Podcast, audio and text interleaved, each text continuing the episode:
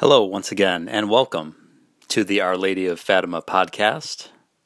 I am your host, Terrence M. Stanton, and this is episode 8, and I'm recording on Friday, October the 8th, 2021. Let's start off continuing our novena to Our Lady of Fatima. Today is day 4. In the name of the Father, and of the Son, and of the Holy Spirit. Amen. O most holy Virgin Mary, you came to Fatima to reveal the graces that come from praying the Holy Rosary to three little shepherd children. Inspire us with a sincere love of this devotion so that, like the shepherd children, it is not a burdensome task, but a life giving prayer. May our prayers and meditations on the mysteries of our redemption bring us closer to your Son, our Lord Jesus Christ. Our Lady of Fatima, let us pray today for humility to seek forgiveness for our sins and make amends for our misdeeds. Lord Jesus, the miracles, prophecies, and prayers that your mother brought to us at Fatima amazed the whole world. We are certain of her closeness to you. We ask through the intercession of Our Lady of Fatima that you graciously hear and answer our prayers, especially for the spiritual and temporal welfare of Pope Francis. May he merit a high degree of glory in heaven when his life on earth ends. Our Lady of Fatima, pray for us. Our Lady of the Rosary, pray for us.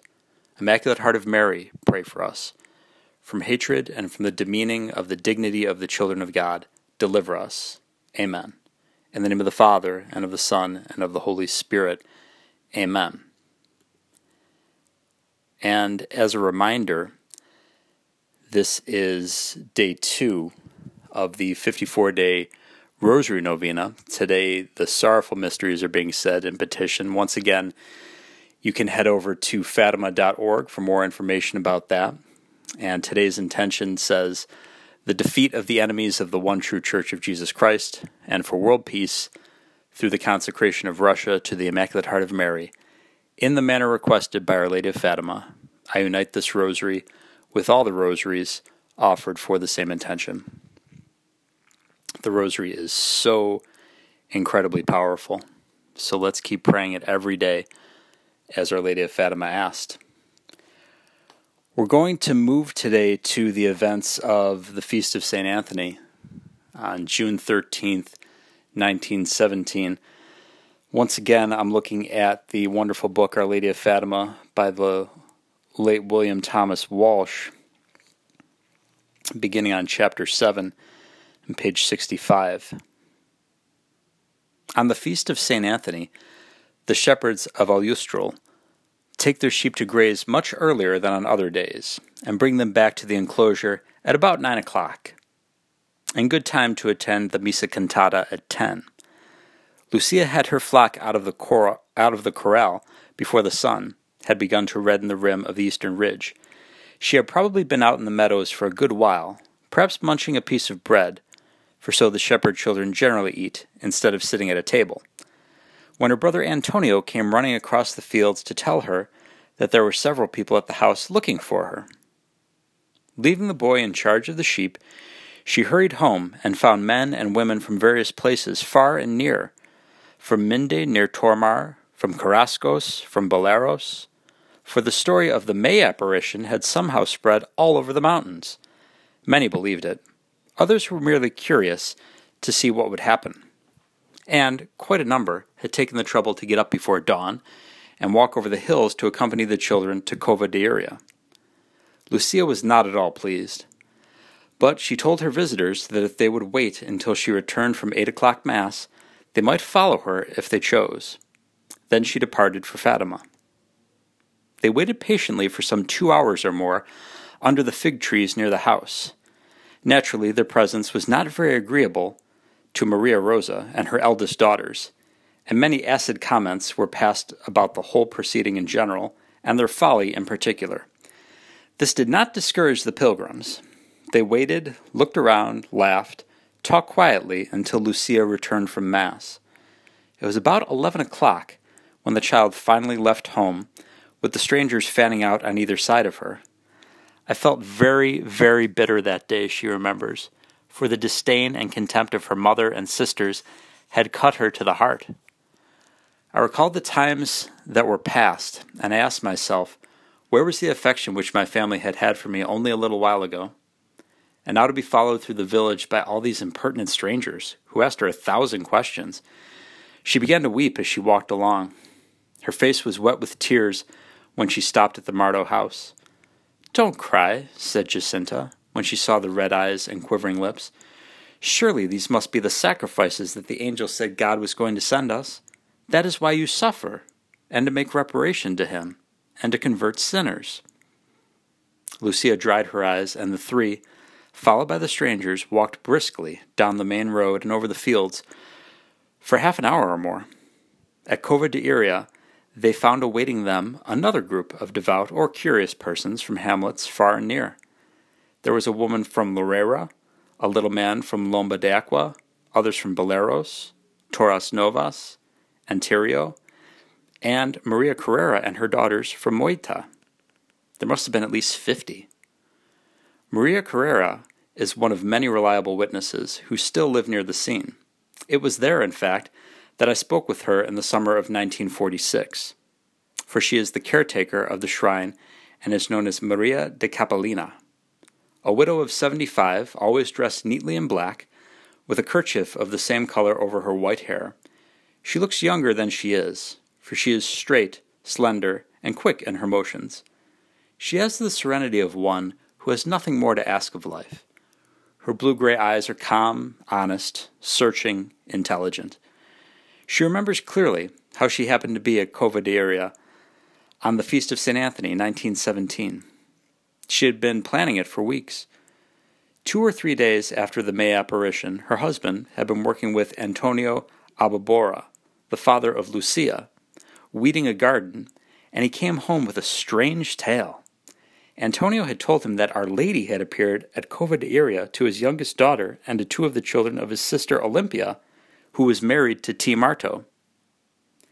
Carreira thought it was crazy nonsense, but his wife took it seriously. Their son John was a cripple, hunchbacked, with knees that crossed and knocked together as he walked. Maria clutched at the thought that it might be true, and that Our Lady might return the following month and cure the lad. As soon as Lucia reached the place, according to the story, Maria Carreira told Father DeMarchi, and confirmed to me last summer, she stopped about nine feet from an azinheira, facing east, with Jacinta on one side of her and Francisco on the other. Presently they all sat down to wait, for it was not quite noon, and the crowd too began to relax. Some opened their wicker baskets and drew forth loaves of bread and bottles of wine. A few offered the children bits of food, which they declined, though they did accept oranges, holding them in their hands. Jacinta began to play until Lucia told her to stop. A girl from Boleros commenced to read in a loud voice from a prayer book. Maria Carreira, who had been ill, felt faint from standing. Will Our Lady delay much longer? she inquired. No, Signora, not very long, rep- replied Lucia, scanning the eastern sky. They all said five decades of the rosary. This done, the pious girl from Boleros started the litany of Our Lady. Lucia interrupted her, remarking that there would not be time. Then, arising from the ground, she cried, Jacinta, there comes Our Lady! There is the light! The three children then ran to the Azinheira, and the crowd closed in behind them. Maria Carreira still remembers the details of the scene with some vividness. We knelt on the bushes and the gorse. Lucia raised her hands as if in prayer, and I heard her say, Your Excellency told me to come here. Please say what you want of me. Then we began to hear something like this, something like a very faint voice, but we could not understand what it was saying. It was like the buzzing of a bee. Some of the bystanders noticed that the light of the sun seemed dimmer during the following minutes, though the sky was cloudless. Others said that the top of the Azinheira, covered with new growth, appeared to bend and curve just before Lucia spoke, as if under a weight. In Lucia's own artless but telling account, she asked, What does your Excellency want of me? Substantially, as in the story of Maria Carreira, the lady replied, I want you to come here on the thirteenth day of the coming month to recite five decades of the Rosary every day and to learn to read. I will tell you later what I want. Lucia then asked for the cure of a certain sick person. If he is converted, he will be cured during the year, was the reply. I should like to ask you to take us to heaven, continued the child. Yes, Jacinta and Francisco I will take soon, but you remain here for some time more. Jesus wishes to make use of you, to have me acknowledged and loved. He wishes to establish in the world the devotion to my Immaculate Heart. I stay here? Lucia was in dismay. Alone? No, daughter. And do you suffer a great deal? Don't be discouraged. I will never forsake you. My Immaculate Heart will be your refuge and the road that will conduct you to God. With these last words, she opened her hands, as she had on the previous occasion, and again communicated to them the light that streamed in two rays from her palms, enveloping the children in its heavenly radiance. In it, we saw ourselves as if submerged in God, wrote Lucia, Jacinta and Francisco seemed to be in the part of this light that went up toward heaven, and I in that which spread itself over the ground. Before the palm of the right hand of Our Lady was a heart, encircled by thorns which seemed to have pierced it like nails. We understood that it was the Immaculate Heart of Mary, outraged by the sins of humanity, for which there must be reparation. The Immaculate Heart of Mary. The angel had said something about that. Through the infinite merits of his most sacred heart and of the Immaculate Heart of Mary, I beg of you the conversion of sinners. Now the children saw both Jesus and Mary in that vision of the most blessed Trinity that enfolded them. Our Lady seemed neither sad nor joyful, but always serious. But the impression left by the Word of God on the mind of Francisco, at any rate, was one of infinite sadness. At this tremendous revelation, as this tremendous revelation faded from their view, the lady, still surrounded by the light which emanated from her, arose without effort from the little tree and glided swiftly toward the east until she could no longer be seen. Some of the people standing around noticed that the new leaves on the top of the azinheira were drawn in the same direction, as if the lady's garments had been trailed across them, and it was several hours before they gradually returned to their usual position. Lucia remained looking at the vast emptiness of the sky. Maria Carreira heard her say, Pronto! Now she can't be seen any more. Now she is entering heaven. Now the doors are being shut. The people were intensely excited. Though none of them had seen the lady, it was evident that something extraordinary had occurred.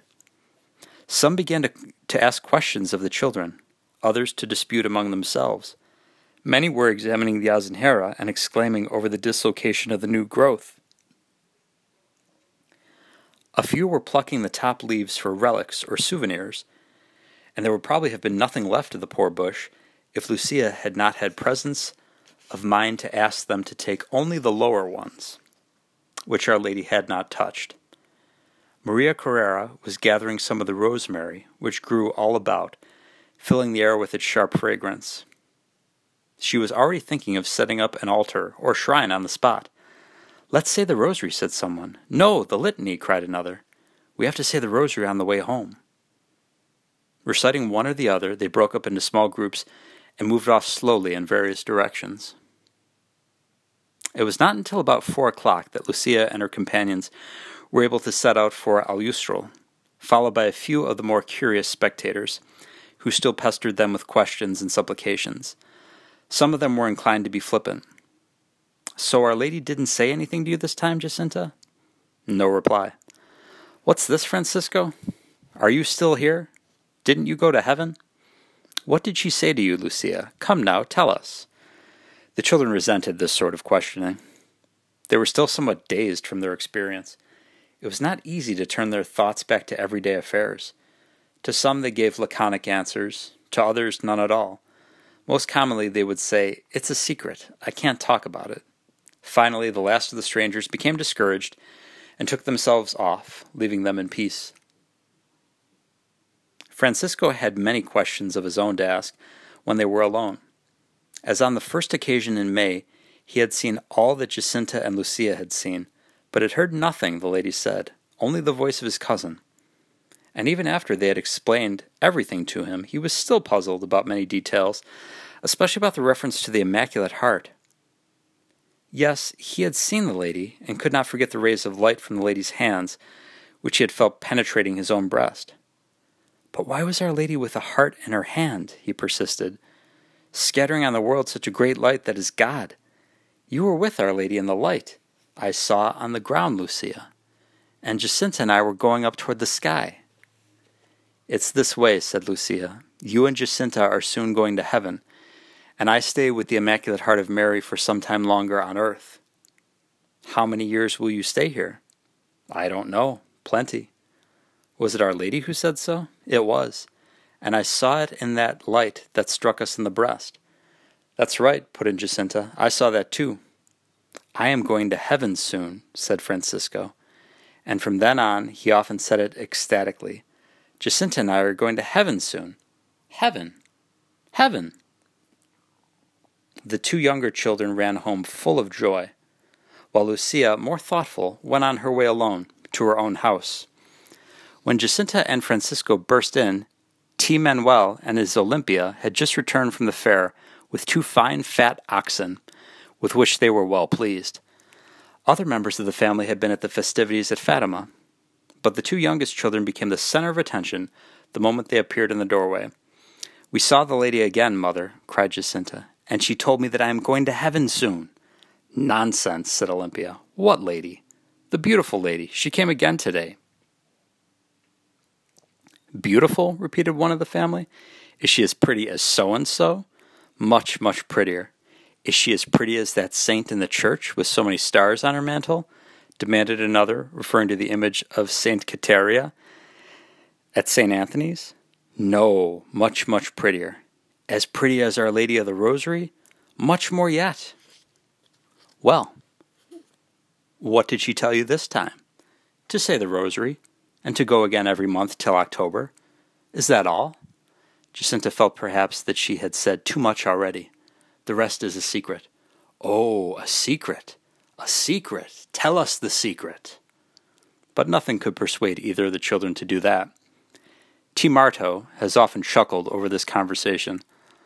All the women wanted to know what the secret was, he reminisces, but I never asked them. A secret is a secret, and it has to be kept.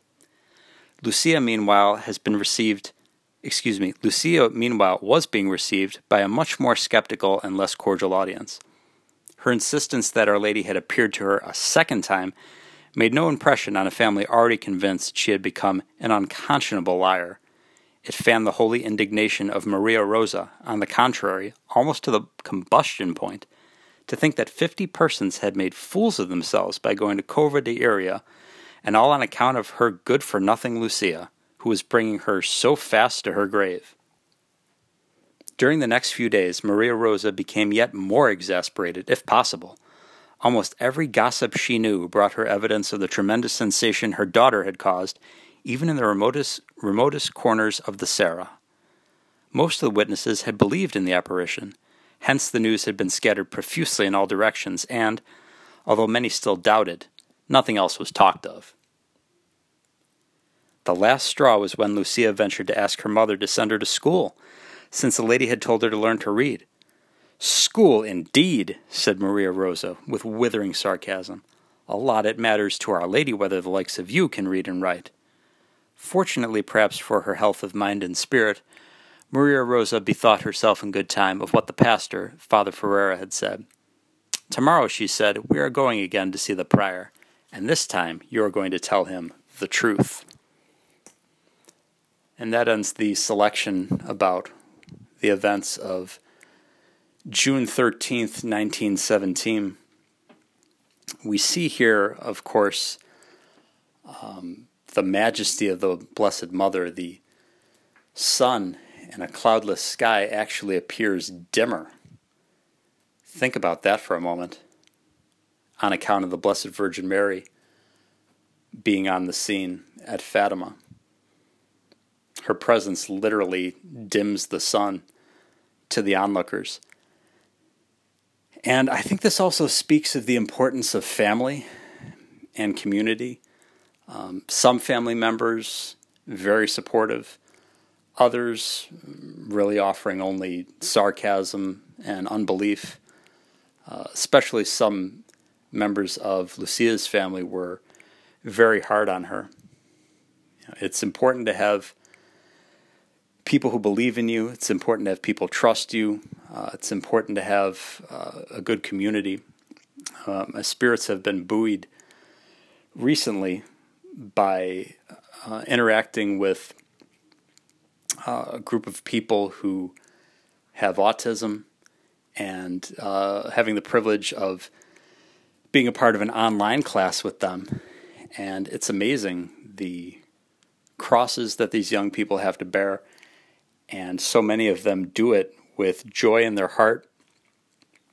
And they lift each other up uh, in prayer and with compliments for the things that they're achieving in their lives, despite the fact that they have these obstacles to overcome.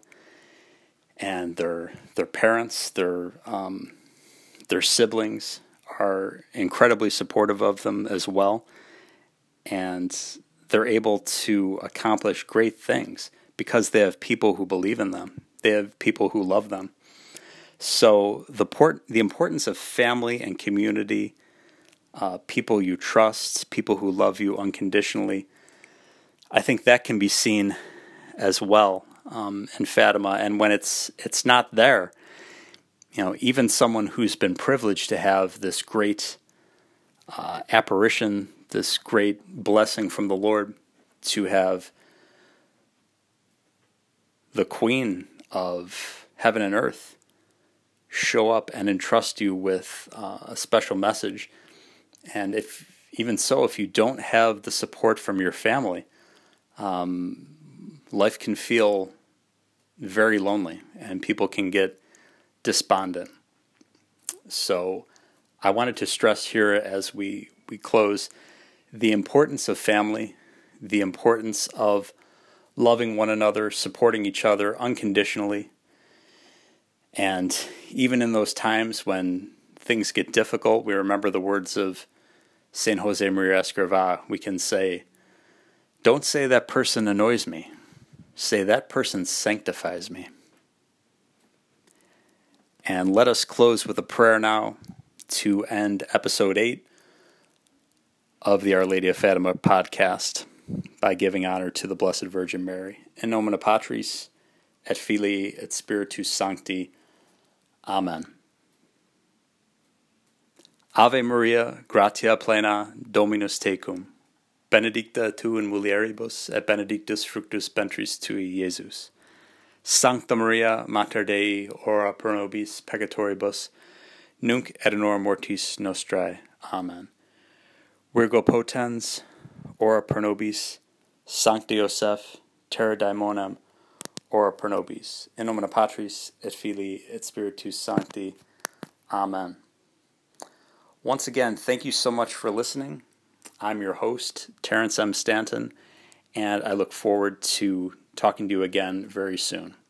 Goodbye, and God love you.